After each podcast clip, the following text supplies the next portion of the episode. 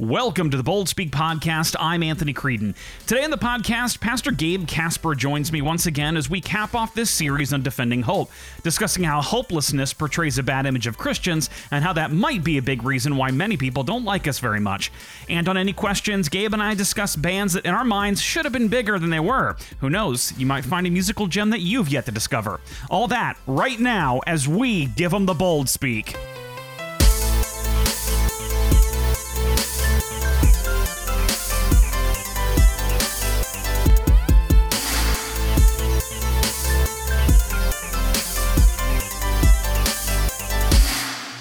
Thanks for joining us for the Bold Speak podcast. Uh, glad you can be with us as we continue this series on defending hope. Today, talking uh, about the context of hope within uh, the way that the world perceives the Christian church. Um, looking at uh, specifically um, 1 Peter 3, verses 16 to 17, which is really the capstone of a lot of the things we have been talking about, in the end of the specific verses we've been covering in this series. Uh, join with me uh, is my good friend Gabe Casper. Welcome, Gabe. Hey, thanks, Tony. Great to be with you today. Yeah, great to have you. Um, Gabe is the pastor at University Lutheran Chapel here in Ann Arbor, Michigan. Works with students uh, quite frequently, as well as lots of other people. Um, and, and ULC, it's a really great, really great church. I mean, I, my wife and I have been attending, yeah, so uh, we uh, we're particular fans. But um, lots of lots of people, lots of diversity yeah. um, within that community, and really a great place to to serve. I feel like it's a great place to worship. So, well, thank you. yeah, um, yeah, love, love being there myself. Yeah, so yeah, right. Good. That's good. so. Uh, uh, so Gabe's here helping us sort of finish this off. This is really the capstone uh, section that we're going to be discussing uh, with defending hope, and this kind of ends the verse section. And then we're going to come together probably sometime after Easter and have a, a roundtable discussion with all the guests who have been a part of this series and really talk about you know how, how do we have hope uh, in the midst of kind of the world around us. But yeah. today we're dealing with um, the the blog post that was was put up on the Bold Speak website, uh, which was the one where people don't like Christians, and and this is a reference to uh, a Friends episode that we're going to talk about here in a bit. Um, but it, it, really is discussing kind of how the world views the Christian church, uh, specifically yeah. in regard to hope and how hopelessness can sometimes lead to, a, I think, a poor showing yeah. um, on behalf of on behalf of Christianity. So before we get too far here, we're going to go ahead and read this section from First Peter chapter three, verses sixteen to seventeen. Uh, again, as always, this is the English Standard Version of the Bible, and it says this having a good conscience, so that when you are slandered, those who revile your good behavior in Christ may be put to shame. For it is better to suffer for doing good, if that should be God's will, than for doing evil. All right, so um, looking at this and, and thinking through sort of how the the world perceives us um, as the Christian church, the first question I want to jump into is, yeah. what what is your perception of the way you think the secular world views Christians today? Just broad strokes, where do you think the Christian church stands amongst uh, the the non Christian world?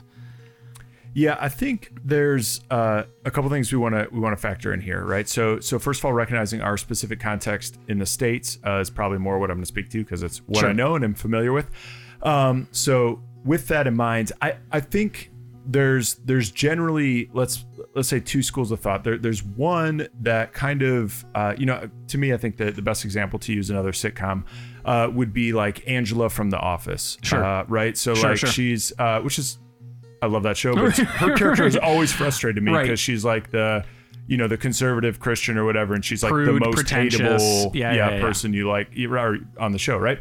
And so I think there's that sort of understanding of like, ah, oh, there's those sort of like moralistic people, and they're just sort of cold and indifferent, sure. and they're just kind of the la- and they're not fun and not right, warm. Right, and they're just right, kind of last people want to hang. So I think that's one. Uh, and to be honest, I think that that one's a bit preferable to to maybe what the other one is. Sure. Uh, actually, I'm going to give three. So okay. then to the second one because uh, I don't want them to all necessarily be bad because I don't think sure, they're sure. all bad. But no, the no, second right. one would be, uh, in fact, that you know it used to be you know. You, Tony, you and I are, are, somewhat similar in age, although you've, you've got a couple years on me. But sure, uh, but um, you know, like even even when I was growing up in in high school, like I was really you know big in the punk scene. I think we talked about that in the previous episode. But mm-hmm. um, you know, my friends, a lot of my friends weren't Christians. Sure. Uh, but you know, they they had a certain uh, respect, like, oh, you know, Gabe's not going to swear as much. Uh, you right, know, right, he's, right, he's not going to sleep with his girlfriend. He's not going to drink. You know, right, whatever. right. And while they like thought it was a little bit weird, there was this sort of like, but we get it. That's the moral sure, thing sure, sure. to do. Good for you. what I think unfortunately we're seeing shift is is Christians are are not are, are in some ways viewed as the immoral in culture. So so it's not Oh, just okay. like oh and in particular as it relates to sexual ethics, which we're not talking about today, but that generally seems in many ways to be the sticking point. And and so it's gone from being um oh yeah, they're a little prudish. Like that that does exist in some segments, but then in other segments it's like no, they're repressive and oppressive Right. and backwards and Right. so that's they're they're immoral now. Right. Um so those are two. The third one, though, and and this has been actually a very pleasant surprise, uh, at least for me, is you know I, as I study philosophy at a secular university, and really most of my classmates and my professors are, are not Christians, but they Sure. they know I am. Uh, they really, I, at least as far as I can tell, don't view me with either one of those things, and it's more this kind of uh, uh, it, almost fascination, like this curiosity, uh, it, in a good way. And it's not like I'm anything special, but just kind of like, how are you still this? Right, you know, right. right, right. Uh, and and I think there's a actually a sizable portion of of let's the secular world that views Christians that way as well, where it's Right. maybe not quite as uh, oh they're judgmental or oh they're immoral. It's more like oh I didn't even know there were still Christians. I mean I was Right. talking with Marcus, our, our campus pastor at ULC, who you know as well, Tony. Yeah, has past been two on episodes is- yeah, yeah, yeah. And he's talking about you know in Seattle, he was like he would just be the sort of token Christian. They would just be Ah, like, right. look at this guy. Uh, who Right, that was the thing, you Right, know? right, right. And so it kind of depends a little bit where you are in the country, which socio-demographic you're with that also happens to be not Christian, I think, how they're Sure. viewed. So Yeah, no, I I, th- I think those are uh, rather excellent portraits of, I would say, um, uh, largely how a secular world views us. And you know, the first one you, you brought up Angela, which I think is a great example because a, a lot of times that kind of um, overly pious mentality. It typically accompanies uh, a, a backstory like it does with Angela, where there there is uh, some sin there um, Yeah. and some compensation. I think the world looks at that and, and assumes that. Like if, if you're a really pious person, there's some some skeletons You're in that closet. some yep, there's dirt, there's some right. demons there. That's right. Um, and and so that's I think a large perception with that. You know, on the other end, yeah, I, I think uh, many times the the secular world sees us as bullies, Yeah. and I think many Yes, times that's a good we way to put it. we carry ourselves as Yes. as bullies. Yeah. Um, you know, we, it's hard sometimes when you believe so passionately about something Yes. um, to, to to make sure you're paying attention to how you're saying something as much as what you're saying. Um, and, and sometimes we can lose ourselves there. And, and I think that is a very common one. The you know the the the last ones you mentioned there almost makes me think of like those nature shows where it's like, Yes. there's there's there's a Christian. Try not to scare it. um, Yeah. If eating bread and drinking wine. What's right. going on there? Right. If we sit really still and open a Bible, maybe he'll come over. Um, but yeah, I mean, yeah. It, it really is this kind of odd specimen. Uh, Yeah. And and yeah, that's that's fascinating. I uh, you know, I, not having been in a lot of kind of fully academic circles Yeah. uh, in a while like you've been, that's uh, that's interesting. But Yeah, yeah. Um, It- that's a nice place to be, to be I- I- honest. no, I Yeah, sure. yeah. Well, because I, I imagine it, it garners a sense of curiosity that you're able to be like, well, let me tell you a little bit more. Yeah, exactly. Um, if you're curious, I can I can tell you how I you know can resolve these things that you think I shouldn't be able to resolve. Right. Um, Which is yeah, sometimes a good place to be. So, uh, uh, kind of all that being said, uh, uh, you know, a big portion of this um, this kind of concept really kind of came to me as as uh, I was I was watching Friends and Yeah. doing the whole Friendsgiving thing, um, which is uh, you know a, a, an annual uh, thing for for my wife and I. Um, but there's this episode where it, Real quick, do yeah. you have a favorite Friendsgiving episode? Oh my gosh! Um, you I know, know this is your uh, podcast. and you're supposed to ask the questions, but uh, no, that's fine. Um, you know, I, I, w- I would say probably this one, probably Oh, really? the one Okay. where yeah, where or Chandler doesn't like dogs, uh, mostly because it's it's got one of my wife and I's favorite lines in, in the whole show. Oh, yeah? um, which is where Phoebe's about to, she's walking out the door and she has the dog in the bag, um, and they ask her what's what's in the bag and she goes it's it's my knitting, and then the, the dog's head pops up, and she just looks at the dog and she goes. Yes, I knit this. Yeah. I'm very good. yeah. So I'm um, very good. I'm very good. Um, but yeah, this one's a great one. Um, the the Geller Cup one is. I mean, Geller is- Cup, that's mine. I'm yeah, like- Geller Cup's great. Um, what's the one where the turkey gets on uh, Joey's head uh, or Rachel's head or both? Uh, yeah, well, so it's it, well, it's on Monica's head at the end. That's right. Um, yeah, yeah. Um, but um, yeah, there. I don't remember which which episode in particular that one's. I, I do I do know the the the one that I I really love and probably a close second uh, to the one where Chandler doesn't like dogs is the one where um, uh, where uh, Ross and Monica's parents come for Thanksgiving. Yes, yeah. And and they don't know that Chandler is dating Monica, and they hate Chandler because they think he was smoking pot and Ross is. So it's one where all the confessions, Yes. Everybody kind of confess. Oh man, so good, Yeah, so good. Phoebe has a thing for Jacques Cousteau, and then Mr. Geller. It's yeah, it's it's it's, it's fantastic. it's anyway. Okay, anyways, all right. yeah, not to get too far derailed, but um, right. but yeah. So uh, a lot of it uh, kind of came from this episode as I was I was watching it. it I was kind of thinking through a lot of the the series and and really was fascinated with the the way that all the friends responded when Chandler finally admits that he doesn't like dogs. Yeah. And there's this like shock because it's like how how can you not like dogs? Right? Everybody loves dogs. And and I I wish that was the case with Christianity. Yeah. I, I wish that people would sort of look at the Christian church and think to themselves, how can you hate those guys? So we're Right? the Like- dogs in your Yes, analogy yes, okay, yeah, just we, tracking. We, okay, yeah, yeah, yeah, yeah, We, are, we are the dogs. Okay. Um, but yeah, how, you know, people sort of looking and saying, you know, how how is it that you can look at the Christian church and, and the way that they carry themselves and the things they do and the, the way they love people and the way that whatever and say that you hate them like it's it's it's that's a hard thing to do. yeah. I, I- I do think, however, it, it, it that's where it is. I mean, Yeah. I, I don't think it surprises anyone that that really the Christian church kind of gets a, a bad name in many respects from the secular world. So, um, you know, that being said, I you know with the the ways that, that we just discussed and the ways that you pointed out that the secular world kind of views Christianity. wha- How do you figure? How do you think that hopelessness kind of factors into that? Yeah. Um, let me two things. One, actually, as as you were talking, I, I was thinking uh, a little bit about actually the difference between perceptions of Christians and perceptions of Mormons. Because Oh, I think yeah. I think oftentimes, you know, like the Book of Mormon musical that was written by the the South Park guys. You're right. Yes, yes, like yes, so, yes, yes. you know, they like dunk on Mormons the whole time. Yeah. But the underlying thing is, but man, these people are so nice. Man, Right. they're so nice, right? Right. Like so, it's like this continuous theme, and like that ends up being a kind of common theme with Mormons. Like, and some of what they believe seems really weird. Right. But boy, you can't argue that they're nice, right? They're right? crazy, but they're kind. right. Yeah, but then it's like, yeah. why don't we have that? Uh, Right, and- yeah. right. So, right to to answer your real question though about like hopelessness and how that maybe factors in here.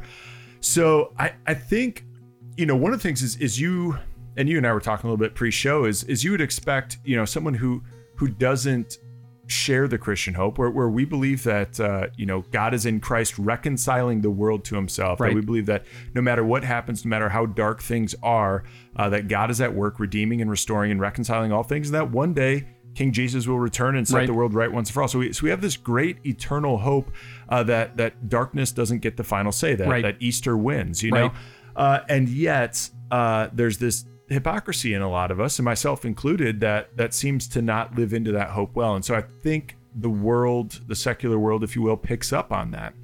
Um, and so it- the the question is like, if you actually believe this, why don't you demonstrate it? And so Right. a, a couple things like that play off in my head. Like I think it's maybe two things. I think two general reactions that we give off in the midst of hopelessness that ends up creating this sort of like, well, do Christians really believe what they're saying? One is is fear. That Mm-hmm. I think Christians oftentimes capitulate to fear.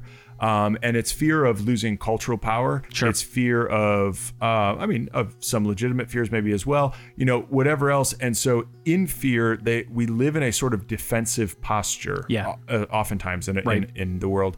And when you're in a defensive posture like that, it's it's just not attractive. And so Right, you, you right. constantly look like you're just you constantly if you feel like you're backed into a corner, you all you want to do is fight. And, Right, and right. like that's just not that helpful. I mean, it's not there aren't things worth defending. Like no, no, no. Yeah, but, uh, uh, right. Exactly, exactly. But it just it comes across standoffish, Right, In, in many ways. Um, Exactly. And yeah, you can you can always tell when people are in a kind of consistent uh, fight or flight sort of mentality, and they're always looking for something to key off on. Yes. Um, and so I, it sounds like that's kind of what you're saying is people Exactly. sort of see Christians as constantly in that fight mode. Yes, exactly, exactly.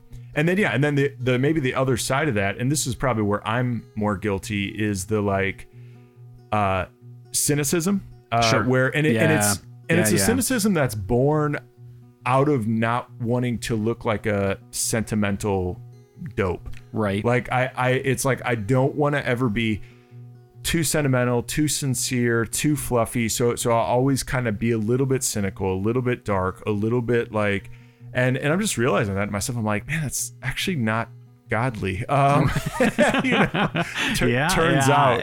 out. Um, and so yeah, and I, and I think in some ways, so so on the one hand, Christians who feel backed in the corner will fight, on, and that's not very hope filled and not very attractive. And then on the other hand, Christians who may feel backed in the corner may not.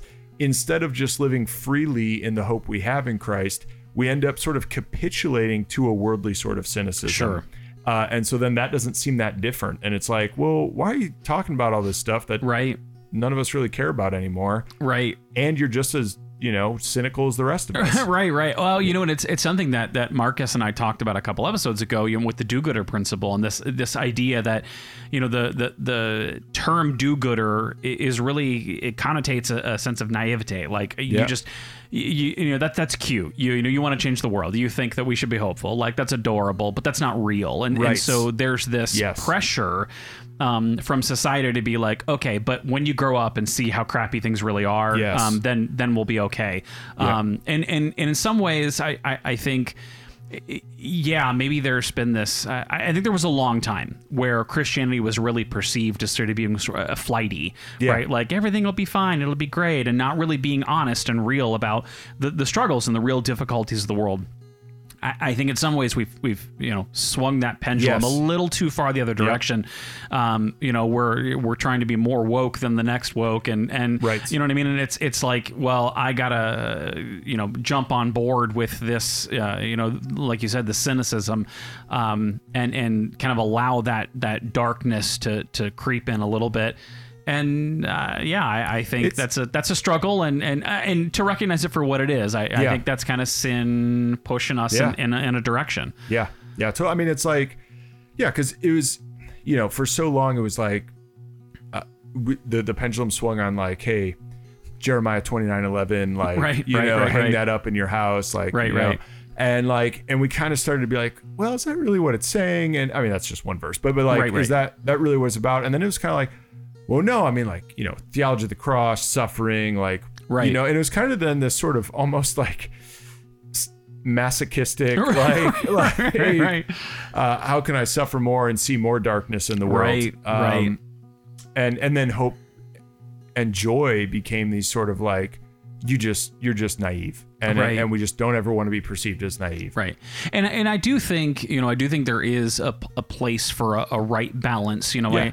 I, I you know I still reflect on um one of my it was my very first funeral that I ever did as a pastor. Yeah. and it was for a friend of mine that committed suicide. Oh gosh, that was your first one. That was my first funeral, and uh, I I I began the sermon, and and this came out of me just kind of processing the grief of what was going on, and I literally started the sermon, and I just said, "This sucks," mm-hmm. and I just let it hang there, mm-hmm. and it was like you know. Especially when it comes to things like death and stuff, I, I, I think it's important to allow that grief to have its place Mm-hmm. and a sort of a general acknowledgement that you're not just moving past it you're not blasting through it to Yep. you know to find this like hopeful upper echelon of emotions where it's like we're just going to pretend like you know this isn't really bad and and you know and you hear a lot of the Yep. you know well God had a plan for this and, and that's Right. I, you know I think there's a lot of that that that used to be that there's a sort of a counter for where we're saying no let's let death be death let's Yep. let sin be sin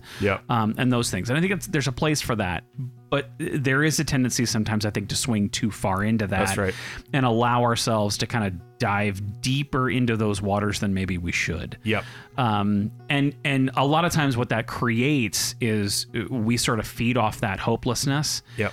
and and and I feel like when that happens, we start to lose our place in understanding how that changes. Yeah. Like we, we start to think to ourselves, right? Because Christ is the only way that changes, right? The gospel is the only thing that genuinely can change people's lives. Yeah. Um, and, and and because of that, um, it's it's sometimes a, a- a very difficult thing to think communicate to the world Yeah. and have them sort of buy it. Yeah. So we temper it Yeah. with a little bit more cynicism, Yeah. a little bit more darkness than maybe should be, and then all of a sudden we get sucked into this hopelessness, and and eventually I, I think we start using our own thoughts, our own ideas, you know, political systems. We allow those to kind of be Yep. the uh, the agents of change that we look to for the world to change, and we stop relying so much on Jesus. Yep. Um, because I think that's just a hard sell. When I think you're right. I mean, I think that's, and in fact, I think what you're getting at there actually touches on this tension in terms of like communicating Christian hope is hard uh, because we find ourselves caught between this trap between sentimentalism and cynicism. Right. Like it's like, and and so we we either jump to sentimentalism and these Right. sort of Trite, trite, hallmarkish, hallmarky yeah, yeah, things yeah, that yeah. are you know and or we jump to this like well this is a little bit too otherworldly for my non-christian friends to grasp or whatever. And maybe it's just going to sound too weird to them. So i'll just Right. sort of temper it a Sure. little bit. And and so instead of like kind of the sweet spot in the middle which is like no actually the hope of christ does matter in these situations. It does matter in a friend who commits suicide. It does Right. matter in a person who's lost their kid you know whatever. Like that that this directly speaks into that and we can be bold speak it Right, right, right. well done. Um, that's some product placement if I've ever I'll heard take it. my Uh, commission now. That's right. Um, yeah, well, you know, and, and you say that, and and I I, I hear there what I think is uh, part of the trap there. Which is you can you can start to make this about a, a, a sort of a battle of understanding, Yes. right? Like um, I, I know the gospel doesn't make sense to you, so let me talk about things that will make sense to you, and I'll kind of leave the gospel out of it. Um, and and you know when we when we start to go there, I think we again we sort of lose a little bit of ourselves. And and so you know that being said, I uh, when we when we make that shift when we move into that um, sort of battle of words or battle of understanding how does that in your mind and kind of what you've seen how does that portray christianity like what what does that put in front of people as like this is what the christian church is all about Yeah. So when it when it comes to like the, a battle over thoughts, like Yeah, what does yeah. that put into to people's Yeah. minds? Like if we we if we insist on it operating that way, Yeah. Mm-hmm. is that what? Yeah. Well, so one is is I think it puts um, legitimate disagreement and perhaps legitimate argument. And I don't mean argument in terms of like having a fight, but argument in terms of let's say a philosophic argument or a Sure. worldview argument about how to see things. Right? Uh, is it treats it as as war instead of as dance? right right? So, so Mm, these are good. Those like are two analogy. metaphors that I like to work yeah with. Is yeah like, that's great Uh, we we can have argument as war, we can have argument as dance, and and I think we oftentimes insist that it has to be war, Mm-hmm. and then you have enemies that you have to fight.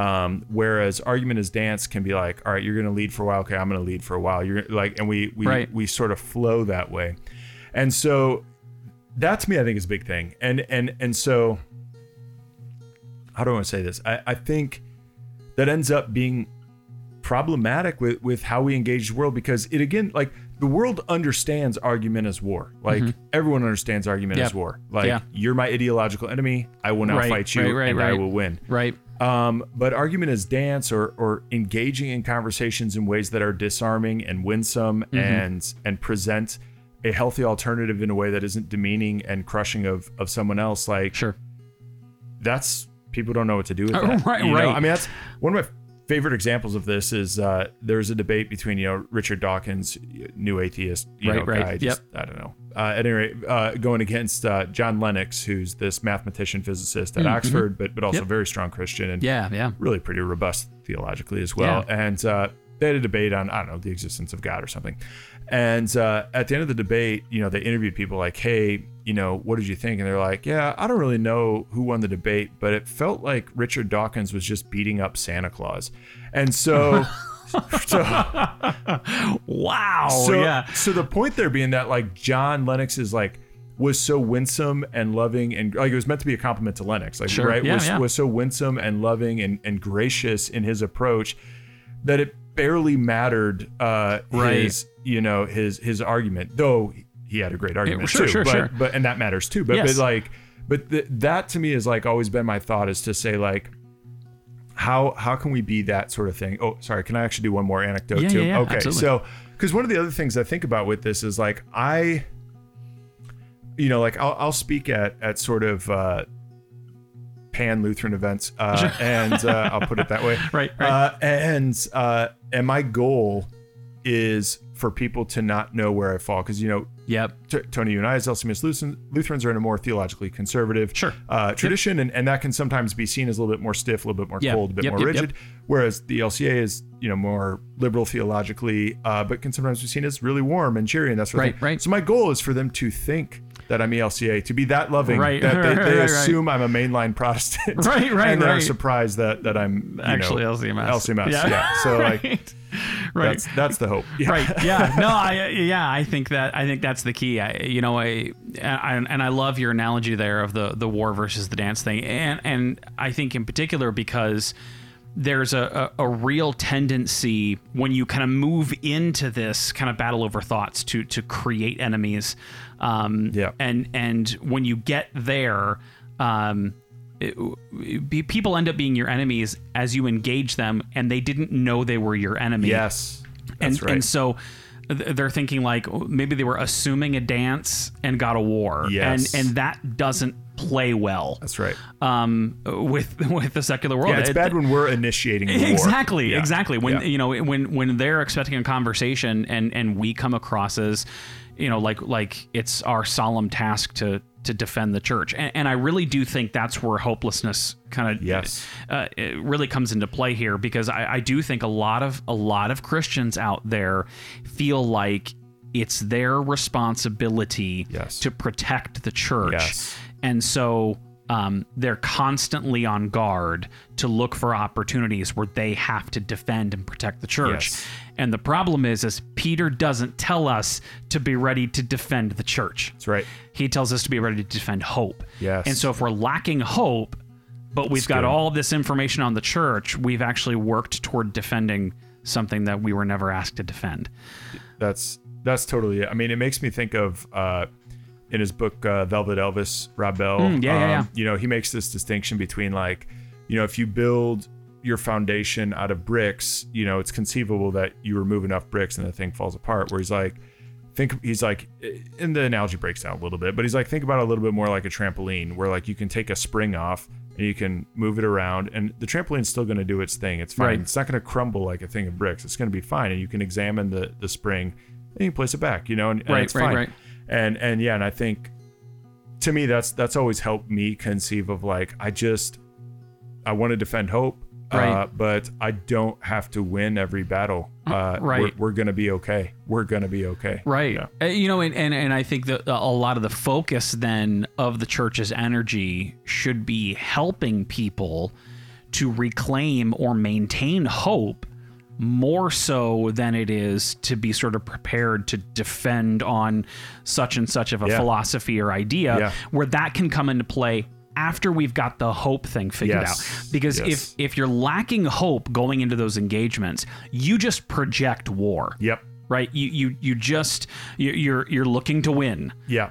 Well, Um, so I was just as you were talking, I was thinking like I, I pretty often actually get emails or texts or whatever from people that they ask me this question, uh, Pastor Gabe, do you think X Y Z insert Right. whatever you want uh, is and this is a quote an existential threat to the church. Right. So right. that's, I get that often. Right, right, right. Existential meaning the existence of the church. existence of the church. Yep. And and my response every single time is no. no. Nothing is an existential threat to the church. Flat no. Yeah. Like the gates of hell will not prevail against it. right. And so it's like instilling that in the, now, is it a threat to how many people stay in the church, to how it's perceived in the world, to our freedom of expression? Could be, yeah, Possibly. yeah. Possibly.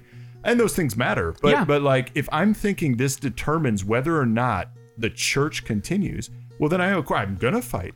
Right. Um, but if I understand that nothing is an existential threat to the church, well, then I'm freed to be a little bit more gracious and a bit more of a dance than a war as Uh, right. I dialogue with Right. people. And I, I really do think, and, and this is what, uh, you know, the, the major premise of this, what struck me and, and created this whole series, was I really do think if we get our hope problem solved, I think the rest can fall a whole lot more easily because, uh, you know, if, if you've got hope walking into that conversation, if you're looking at at, at what you're engaging in as a dance and not a war because you feel like there's something you have to defend or something is being threatened or whatever because you carry the hope of Christ, right? I I think that completely changes the way those conversations go, Yeah. and and changes the way that I think we as the church approach apologetics. Yeah. um, we don't we don't really set people up for battle. We Yeah. set people up literally for a defense. That when you are attacked, right, you can defend it, and you defend the hope, and hope. and that's and that's you know I think the the you know the, the main thing that peter's getting at Yeah. is is this idea that when we carry that kind of hope with us um, that hope that genuinely believes that the power of the gospel can change people's lives Yeah. um, in profound ways Yeah. right turn persecutors of the of the church into their number one evangelist Yeah. um, Right. can you know can can turn you know kings who have had adulterous affairs and and you know they turn them into powerful kings after God's own heart Yeah. the ability of of God's grace his mercy and his forgiveness to genuinely change people I, I think is something that we have to work hard to to really reclaim, our focus on Yeah. um, Totally. because I, I I think there's there's a lack there. Yeah. I, I think we've sort of lost focus on the gospel and how it works. And and so I guess you know that being said, how do we do that? you know, like, you know what, what are the steps here? How do we go about reclaiming hope? Um, and and in some ways, kind of reclaiming that focus of the church. Yeah, I, I think a couple things. Like one is is to be clear on what we hope for. Um, and and so I think you're tapping into uh, one thing that's really key there. One, we hope in the power of the gospel, right? Right. So we do, you know, and and it is like to think, um, man. Even this week, I, I got an email from a student who's like, actually had to take some hits for her Christian faith uh, Sure. with a matter with her family, and she's like, I don't know if I'm gonna be able to come out of this. You know, it seemed Right. like da da da. She's like, will you pray with me? And you know, we prayed uh, for a couple days. She emailed me the other day. She's like, oh my gosh, my family like they're they're transformed. Like they're being loving towards me again. Like Right. things seem to be different. And and she shared with me what she had communicated with them, and it was defending hope, if you will. Like she Right, just sure. Framed it just beautifully. And and to see the shift that that her explanation and articulation of the gospel brought in her family who are not believers Hmm. was just so so powerful. So one, I think that the transforming power of Yeah. the gospel, taking hope in that. Two, I I think is um, hope in in our expectations in this world. And and uh, and um, I'll put it this way: I, I think sometimes we uh, as Christians, and, and we all slip into this. I'm not staring down my nose at anyone. Sure. Uh, but but we we treat our faith as a sort of uh, uh, we we treat it as as a sort of tool to help us get to where we want to go in life, anyways. Right. Right, So so right, it's right. this sort of add-on in life, rather than saying how is what I'm doing. How do I line that up into God's story? So rather Right, than yep. in, you know then um, letting God's story just kind of inform my life, it actually becomes my life. Yeah, right? alignment is a Right. is a huge thing. huge, Yeah, huge, thing. And so instead of my hope being about my career or my family or my Mm-hmm. income or whatever, which are fine things to have, but they need to have within the place of God's story, right? Sure. And so, boom, all right, hope that way. And then I would add, though, our eternal hope is actually really key in terms of, I mean, as you've been doing this series, I just keep thinking, I'm sure you're familiar with it, but N.T. Wright's book, Surprised by Hope. Yeah, yep, yep. You know, phenomenal book. And and his whole thing really is inaugurated eschatology, but but like, you know, it's about um, To- But to break that uh, down a little. put my uh, glasses up here, but um, but you know, but but the idea is that that we we live towards that future. We live Right. towards that eternal kingdom, Right. Uh, and that that's you know we're we're aimed towards that. We, and in some ways, and I want to be careful on this, but in some ways, we bring that future to the present, Right. It's a present reality. Mhm. Right. And so if if I can view life that way and view eternity in mind and not as a disembodied evacuation type eternity where I'm Mm-hmm. Right, playing a right. harp on a cloud, Right, right. But, but a real eternity in which God redeems and restores all things, Right. uh, that shapes how I'm going to engage the world now in some pretty profound ways. And that's um, man, one of my favorite podcasts that unfortunately discontinued uh, was called Virtue in the Wasteland. I don't know if you're familiar with it, Hmm. but at any rate, a couple dudes, and uh, their tagline at the end of every one of their shows was, um, "In the end, everything is going to be okay." Right. In the end, everything is going to be okay. Yeah. And that's actually true. Right. Uh, you know, and, Right. and that is actually our ultimate hope that in the end, everything is going to be okay. And, and so I think, man, if I, if I can grab hold of that, um, Yeah. and, and let that shape how I engage the world now, uh, hopefully that has a, a profound impact on my relationships and the life of the church. Yeah, you know, I, I, I again, not to, we could probably nerd out on a lot of theological terms, but the whole the whole inaugurated eschatology thing, I think, is is great. You know, it's it's something that um, I heard a professor say at seminary, and I don't I don't remember where or when, but um, I, I, remember this this moment where we were talking about uh, sort of the realities of eternity, and and the statement was made that if, if you genuinely understand eternity to be what it is, that is to say, um, that God created your life and will sustain your life for eternity, mm-hmm. that means that your eternity is right now. Right where like you are living yes. in your eternity. Yeah. So that's a present reality for you. And to live as if that is a present reality is sometimes very difficult because we're so used to a temporal world. Yes. Right. The front facing part of the world is very temporal.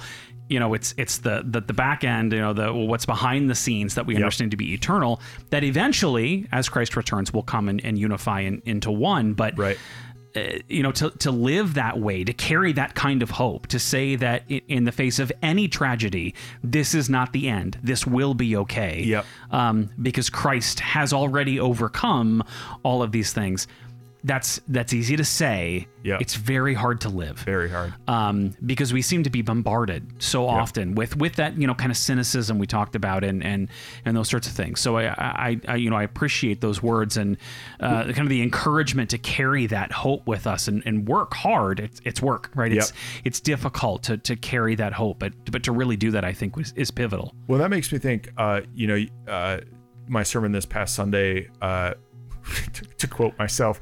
Um, no, but uh, but you know, I, I, shared just a very brief anecdote about you know, there's Christians in North Korea right now, right? Right. Who like very oppressive state, yep. you know, by anyone's standard, and and uh, certainly not legal to be a Christian there, right? And they're just gathering in these small secret groups, yeah, whispering worship songs in right. each other's ears, right, right, like because that's all they got, man. Right. Like they're not going to grow a Twitter platform. They're not going to grow a mega church. right, they're right. you know, and you know, for many of them, their hope is just not going to be in this world. Like right. Kim Jong Un has a pretty solid grip on yep. uh, the the reign of that country yep. right now. It's probably not going to change in most of their lifetimes. Yep.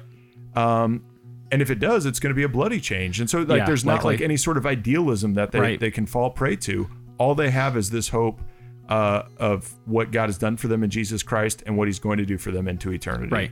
But the gospel in in their church has just as much impact yes. as the gospel at the mega church yes who is right. able to shout it from the rooftops right. and i think that's that's the key to grasp there in, in regard to hope is that that hope is in the gospel in whatever way, shape, or form that comes through. Yes. That gospel is still powerful in each of those moments. And, and that's something that I think we as the church have to hold on to and genuinely live as if that is true. Yeah. The gospel can genuinely change people's lives. It genuinely brings you into a relationship with God that is impactful. Um, yeah. and and I, I, think that's that's critical. Totally. Um, totally. You know, when it comes to hope, and and you know, again, this is kind of what we've been talking about this whole time. Is that's that's the hope we fight hard to defend. Yes. Um, because that's the that's that's the hope that changes people. That's that's the hope. That's the focus of, of the church. Yeah. Um. So man, yeah, great stuff. Yeah. Thanks. Thanks, uh, thanks for being on and and yeah, being a part of this. You know, again, as we sort of close out, um, kind of the main sections of this, and and you know, as I said before, we're going to be um, getting a, a, group together, and we're going to. I think we're going to try to live stream this um over the the Bold Speak Facebook page. Um so you can kind of connect there and we'll leave some time and space for people to ask questions and answer some questions and engage a little bit. Um, but we'll kind of tie this whole thing together and, and, take a look at you know what are the things that we can do moving forward uh, to help people grasp hope and and um, you know how can we help people to learn to defend it yeah. um, what it is. So look forward to that. Look forward to talking with you more uh, there. So thanks thanks, thanks very Tony. much for being I'm here. excited yeah. man. Good yeah, to be on um, so, all right. So, uh, making a transition here, we're going to uh, jump into a question. I, I, have a question for you.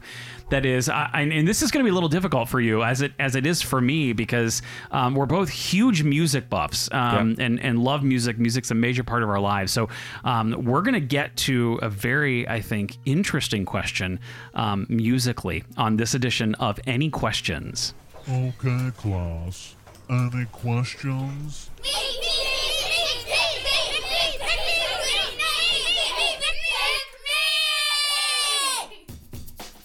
All right. So, any questions here? The question I have for my esteemed guest, Gabe Casper, is this. And, and again, this is going to be difficult. So, I'm, Ready. I'm looking forward to this. All right. Give me one band that you think should have been bigger.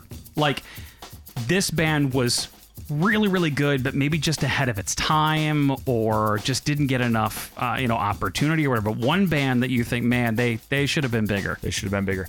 All right, so that is very hard for me, uh, and I will say, I mean, first of all, I do such like a I don't know weird hipster answer, but like uh, a lot of the music I like is so extreme that it's hard for me to imagine them having main mainstream appeal. Sure, okay, so sure, sure. You know, in my mind, I'm like I don't know. I think Amira should have been bigger, or Norma Jean should have been bigger, but sure, it's sure. like they're just never going to have broad. So so Right, right, so right. the way I'm going to couch this is a band that I think could have had bigger, broader appeal. Gotcha. But didn't for whatever reason. gotcha Uh, and my answer is that I, but it's a band I really love. They're actually, I just someone asked me for my top five bands, and they're my number four. So, Ooh, wow. um, uh, and that band is Alkaline Trio. oh yeah Yeah, are you you're familiar? i am familiar with Alkaline Trio. Yeah yep uh, yep yep trio, uh, uh, uh, punk band, sort of pop punk bands, um, but not like. And this is the thing. This I think would hurt them Hmm. is like they came up, and I mean, obviously they're they're pretty big in the punk scene, but, Right, but right, in right. terms of main, you know, mainstream Uh, American, sure, sure. like they weren't on the radio or anything. yeah yeah yeah But they came up during the pop punk explosion. But you know, when you have Blink One Eight Two, you have Green Day, you Found yep, Glory. Good Charlotte, blah blah. Like those bands though, but they, you know, Simple Plan, like they did well because they they had the sort of like fart joke appeal, like you know, like like that sort of like Right. childish, fun Right. youthfulness to Right. them. Whereas Alkaline Trio has that same sort of catchiness. Their songwriting's amazing.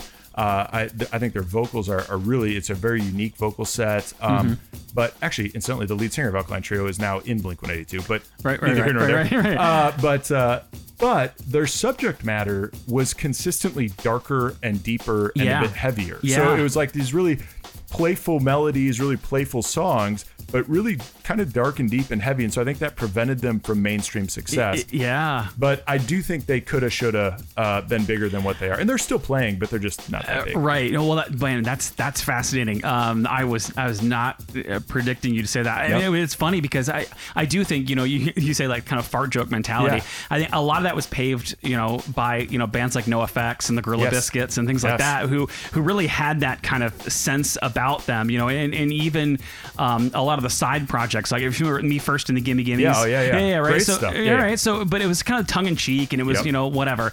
But you also have a lot of the influence of um, what I would say like Midwest emo. Yes. Um, at the time, like the kind of late '90s stuff, which was.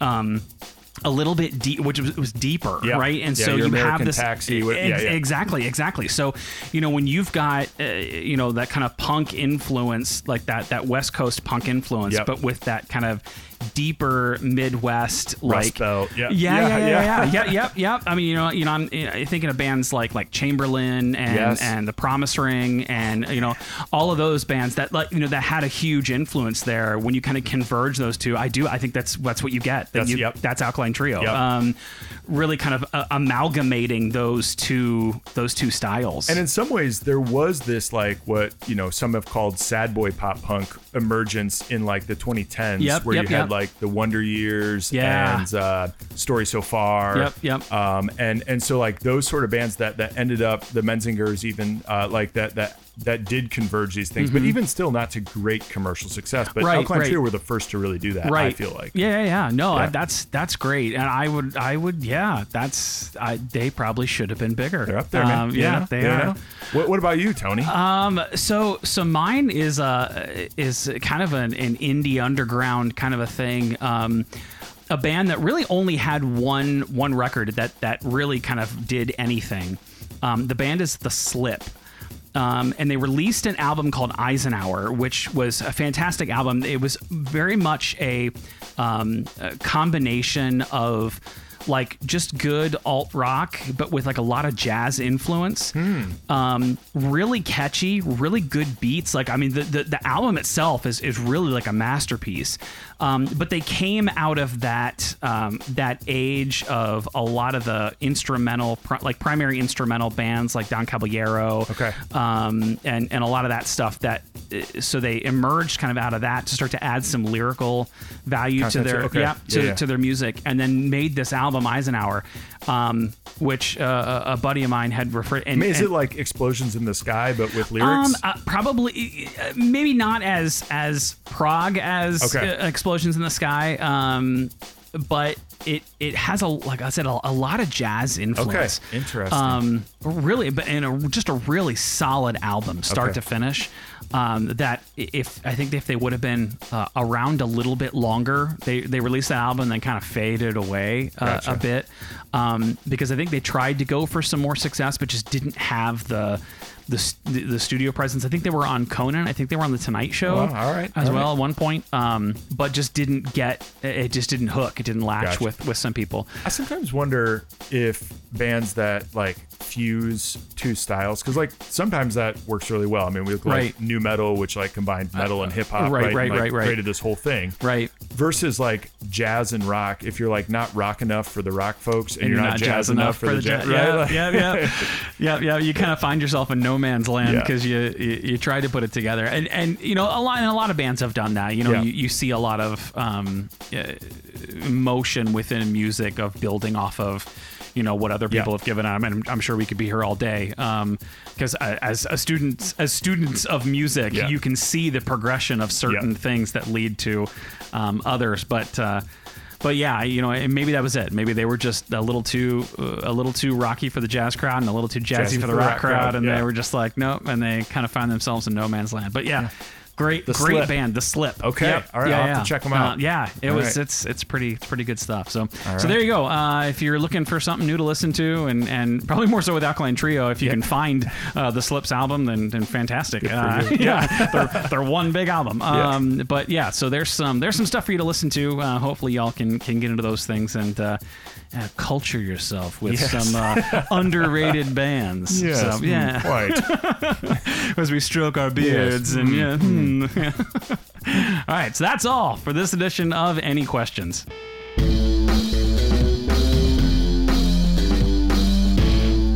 That's going to do it for this edition of the Bold Speak podcast. Make sure to connect with us on social media Facebook and Instagram, all at forward slash the Bold Speak.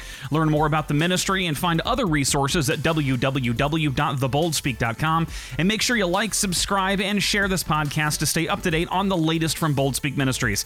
Until next time, everyone, keep living the gospel, live with hope, and keep giving them the Bold Speak.